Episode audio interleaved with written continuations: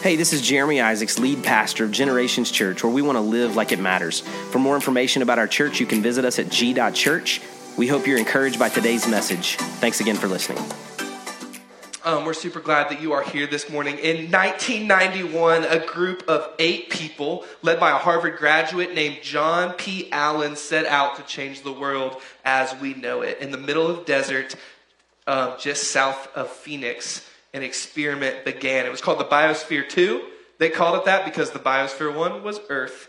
And hope and the hope was that this group would, could create an environment for all of life and maybe one day colonize space. I think we've got some pictures for you we'll throw on the screen. But for two years, they committed to two years, this group of eight would plant their own food while taking care of animals in a self sustainable dome, hoping that they could control life itself basically they wanted to be God, but um, you know, not in like an evil sense that anyone's aware of, but probably just in the name of ingenuity. Um, you've most likely never heard anything about this project. If you're intrigued or you have heard about it, there's a Hulu documentary on it. Um, you can go watch it there. But if you've never heard anything about it, it's probably because it went terrible. It was horribly bad. Most of scientists, when they talk about it, they call it a colossal failure. Um, there was infighting amongst the team. There was not enough oxygen paired with too much carbon dioxide, which caused people to go a little bit insane, as it does. And it even took them two weeks to grow enough coffee to make a single cup. So all the parents that can attest, lack of caffeine kills. You know, one cup of coffee among eight people for um, a whole week. Um, but however, they did learn a few things. Um, and one thing in particular stood out to me. They managed to grow trees pretty quickly in the atmosphere they created. But what baffled them was this as the trees continued to grow tall and they seemed to be healthy, they actually turned out to be quite brittle and would snap before maturation. It was at that moment that they realized something's missing, right? This isn't how trees are supposed to grow. Something's missing. And it turns out that thing was wind.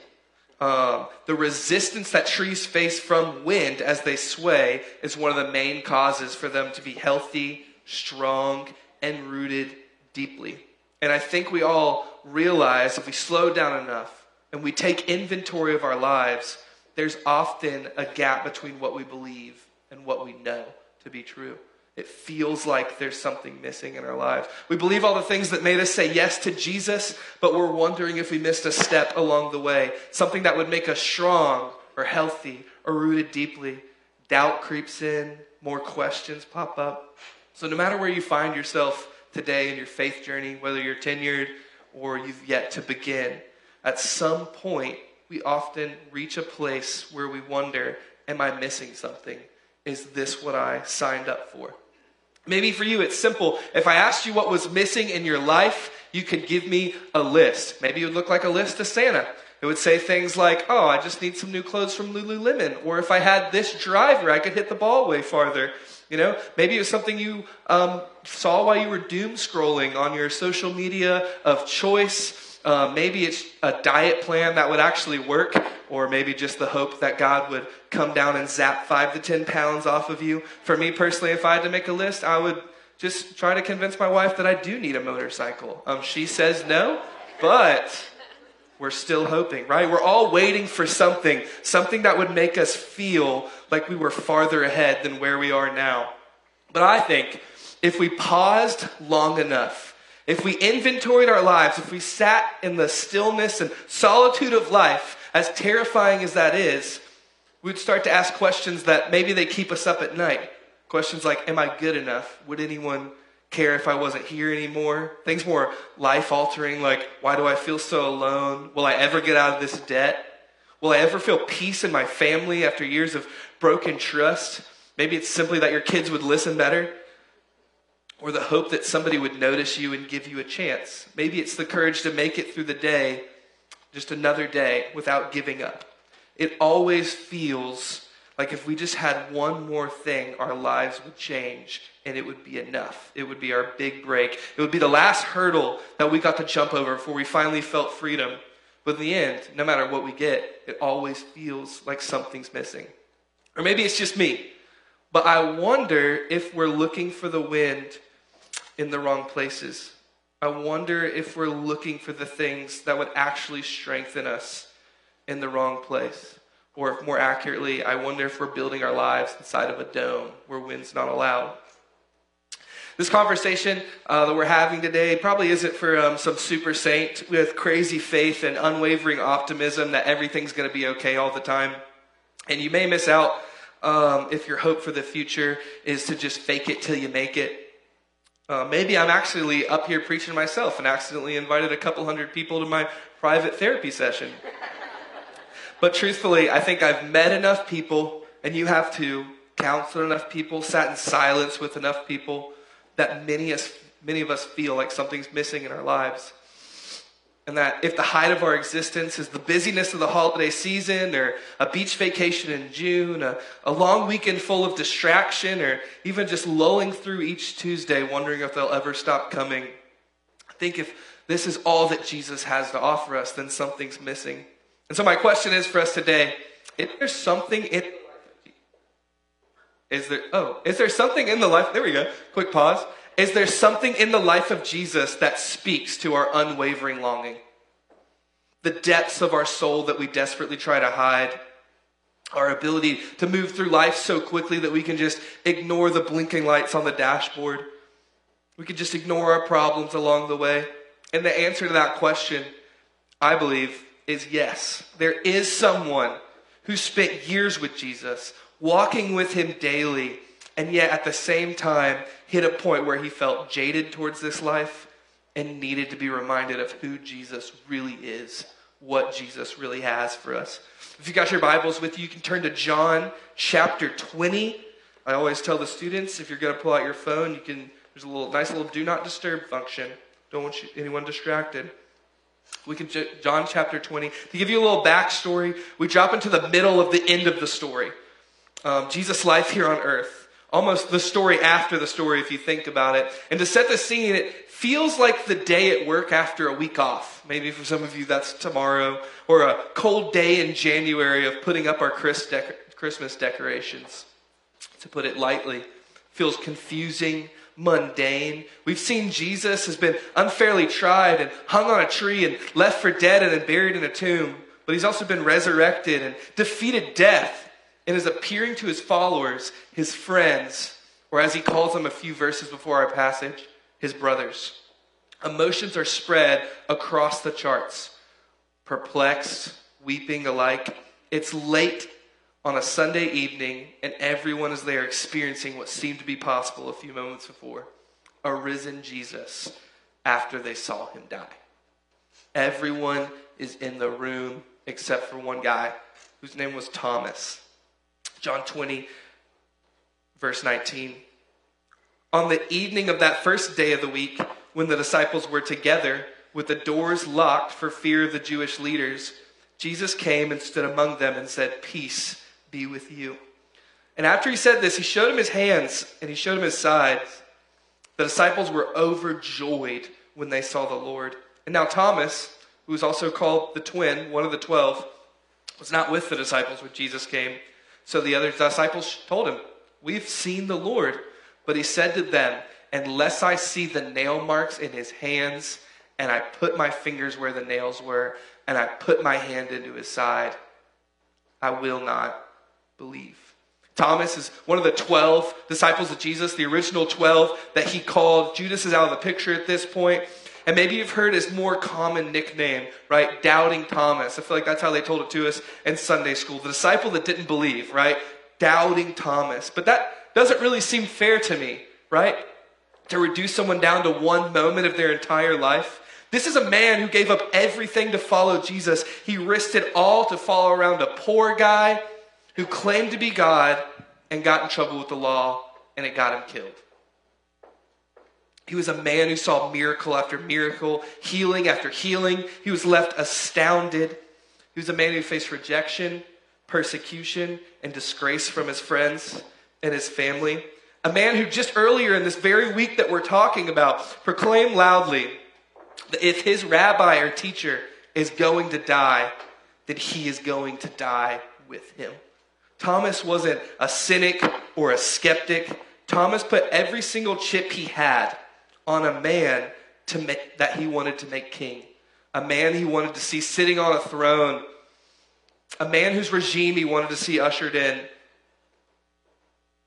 But instead, he saw him die, buried in a tomb. Thomas was no doubter, he was a realist. He was too close to Jesus to be a critic. This was far more personal. It hurt. And so he called it like he saw it.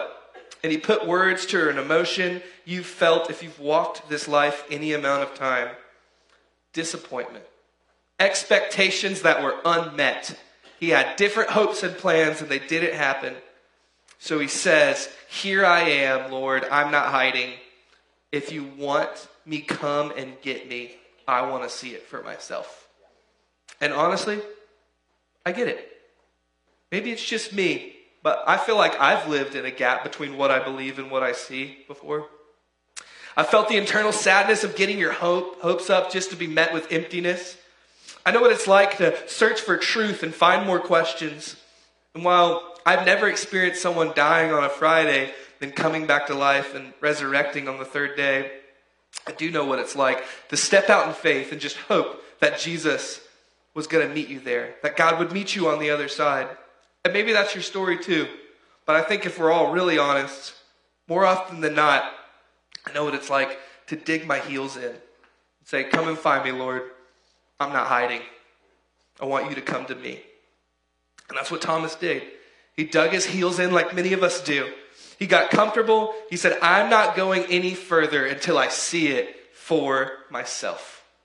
So let's keep reading. Verse 26 says, A week later, the ESV records it as eight days.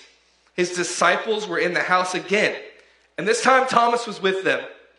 And though the doors were locked, Jesus came and stood among them. And again he said, Peace be with you. Then he said to Thomas, Put your fingers here. See my hands. Reach out your hands, put it to my side. Stop doubting and believe. And Thomas said to him, My Lord and my God. And then Jesus said back, Because you've seen me, you've believed. But blessed are those who have not seen, yet have believed. I've got two thoughts on where Thomas went wrong and on maybe where we could go right if we wanted to fill in these gaps. The first place where he missed, where I think God wanted to give him wind that looked like strength, was community. See, Thomas had it all figured out, right? He'd kind of gotten in on the ground level of this startup called the Kingdom of Heaven, and he thought, sweet, sure, it comes with some risk, but it's evident that God is in this thing. He made new friends. He shared a common life. He impacted the community, fed thousands, saw things people would barely believe. He shared things with anyone who would listen about this new regime of what God was doing. But all that equation blew up, it imploded when he saw the Lord laying in the grave. When he realized something was missing, there's a gap between what he believed and what he saw, he withdrew. In his confusion, hurting, and brokenness, he chose isolation, all to fight a battle seeming impossible to win on your own. There's a pastor named Tyler Staton in New York, and he offers some words about Thomas. He says this Maybe you've asked yourself the obvious question. So, if Thomas was one of Jesus' disciples, why didn't he encounter the resurrected Jesus when Jesus suddenly appeared in the upper room? And that's what real existential doubt does to us. It makes the community of belief nearly intolerable. Often the first symptom of doubt is isolation. And like Thomas, we too can deal with a black and white world, but we can't deal with a community of people trying to talk to each other into seeing color. In times of doubt, the human instinct is to withdraw into isolation. And that's what Thomas did. He hurt himself. He said, I'm just going to be alone.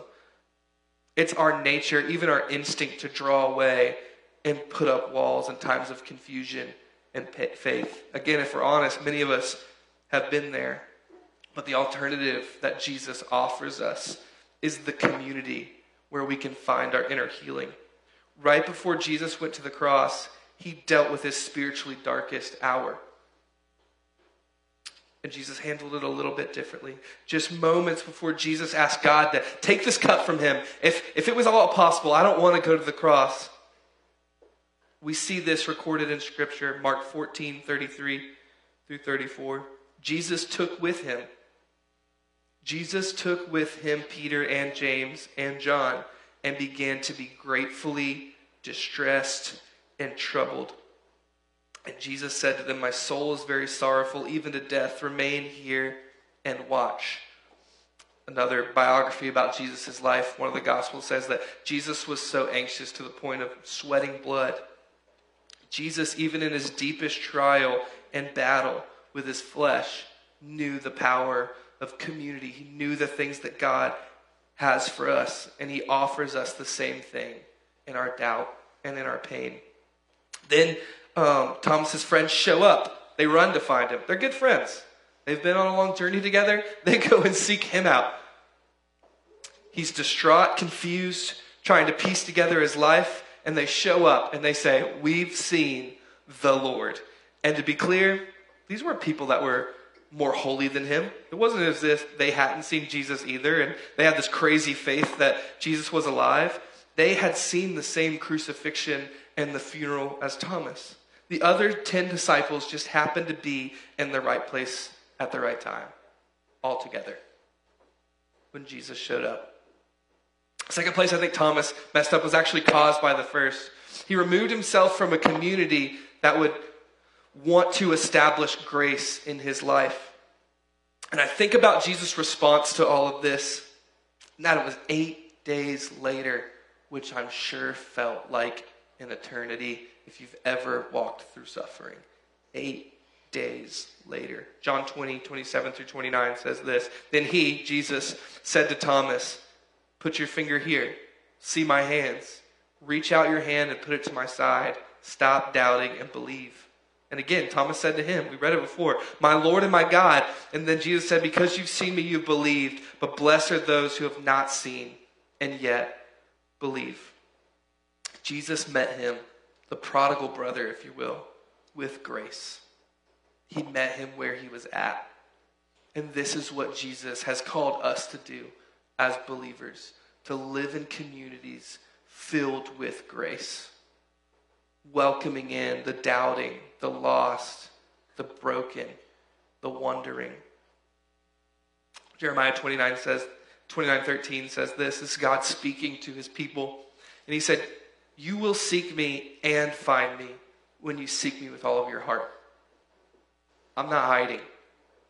If you look for me, you'll find me. And I think about this Thomas wasn't rebuked or forgotten because of his searching. He hadn't come up with a question that God couldn't answer. And that's exactly what Jesus did. He showed up to answer his questions. He meets us in our doubts, and he tells us, Touch my scars, feel the wound in my side. He did it for us, and it's his will that none of us would be apart from him. And he's called us to do the same for others my encouragement is this don't miss out on the grace and community that Jesus has for you because of the hurt and confusion in your life. There's only one way to fill the void of something missing. Ecclesiastes talked about, I searched for everything under the sun, but found nothing. And you would think after all the searching humanity has done to fill the gap of something missing, we would find a way to fill our void. But in all the gaps, I've truly learned one thing. And many of you can attest to this. In all our waiting, what we need is friends that point us to Jesus and to reach out and touch his scars, to know what he's done for us. And my hope is that you would find that here in this community that we call home, but also at the community of Christ that meets across the globe. Because I believe when you make Jesus the answer to your problems, He's going to come and be your solution. Again, Thomas wasn't rebuked for wondering, but while he was waiting to see his promise fulfilled, he took a step towards what Jesus had to offer. While he was waiting to see his promise fulfilled, he took a step to what Jesus had to offer. How can you and I take that same step towards him today? What did Jesus practice and model for us that we can take a step closer to him in? What's your missing wind that keeps you and I from growing strong? I wrote down some of the things that Jesus had woven into his life, and I wonder about the impact that they have on our own. You'll see them on the screen. The verbiage surrounding these things that you'll read on the screen that Jesus did is usually described as spiritual disciplines or practices. That sounds a little weighty sometimes, but to make it simple, they're spiritual because they connect us to God, and Jesus did them. And they're disciplines or practices because they don't come natural to us. These are things we work on as we walk in. These are not things we protect, I mean, perfect as we walk. These are things we practice so that we can know God. I'd like to speak a quick word about each of them. Could these be our missing wind? Solitude. This is actually what we've been talking about, G Youth, the past three weeks. Um, and it's defined best as intentional time in the quiet with ourselves and God. Some of us, the only time we lie um, awake at night, right? Like we, like that's the only time we get time by ourselves in the solitude, in the quiet. But God, uh, Jesus often withdrew to sit in silence and solitude away from people. This is something he practiced, and I know it's terrifying because it's like, what's going to come up if I'm alone with my thoughts? It's something many of us face. But that's where God wants to meet us. Prayer. Uh, Jesus practiced and modeled prayer. He even taught his disciples how to pray. One theologian said this, though. Oftentimes we don't pray, we never move past worrying in God's general direction. Are we connecting with God and communicating with Him or worrying in His general direction? Community, we've talked about this a little bit. God's plan for us was community, and He gave us a plan of what that should look like. And it's not fake niceties or just politeness, which oftentimes we live in in the South. It's shouldering each other's burdens and committing to each other no matter what. Not taking offense, but equipping each other towards the call that God has on each one of our lives. Generosity, being a good steward of what God has given us. Michael Youssef says it like this He says, Everything that God created gives, from the sun and its heat to plants and their oxygen to his people. If you are made by God, you are called to give what you have. We're called to witness. Many of us, could this be our, it feels like witnessing is, is uh, something we don't do anymore. It's almost like you're not allowed to in the day and age we live in. But I heard somebody tell me one time, oftentimes our faith dies because we never tell anyone about it. So the question is, when are we going to take hold of what Jesus called us to? The, the last thing he said to his followers before he went back to heaven, right? The Great Commission go and tell. Go and tell. Sabbath, that one got laughter in the first service. I mean, what a way to be countercultural, right? To take a break from everyday life. The number one way I think you can wage against culture today is intentionally rest. It's a busy season for all of us. Maybe that looks different in your season. I've got a little baby who's 11 months old, so I'm not sleeping in, you know? But we all can find time to intentionally rest. The list goes on. Fasting. I'll leave that one there. We'll talk about that one later. We'll do our 21 days in January. Intercession, bearing each other's burdens, and the reading of Scripture, connecting with God through His Word. Maybe these things that Jesus wove into his life are the winds that kept him strong from being brittle and broken by the things of this world. Just like the wind for the trees, it's often the unseen things, the things God provide that help us stand tall and become rooted deep. This is how we do it. This is the, this is the life he modeled and laid out for us. I want to say one last thing. Verse 29, we read it a couple times, but it said this. Jesus said, You've saw and you've believed, but blessed are the ones who believed and haven't seen yet. That's my paraphrase. Blessed are the ones who believed and haven't seen yet. And you wonder who that's for based off the story we just read, right? Because at that point, Thomas had seen, and it didn't feel like Jesus was rebuking Thomas. And you know he wasn't talking about the other disciples, right? Because they had also seen Jesus. And so, why did he say, Blessed are the ones who believe but haven't seen yet? And I think that's in there for you and I. Because I know there's people in this room that are believing God for something and they've yet to see it. And I just want you to say, from the mouth of Jesus, Blessed are you for continuing to hope in faith and trusting that He will provide. Because He's where we get our hope. I want to offer two prayers for you guys if you'll bow your heads. The first one is this Some of us in this room haven't said yes to Jesus for the first time. I get it. I said it earlier, but I know what it's like for, to search for truth and find more questions. But just as we saw in this passage, Jesus is willing to show up and answer them.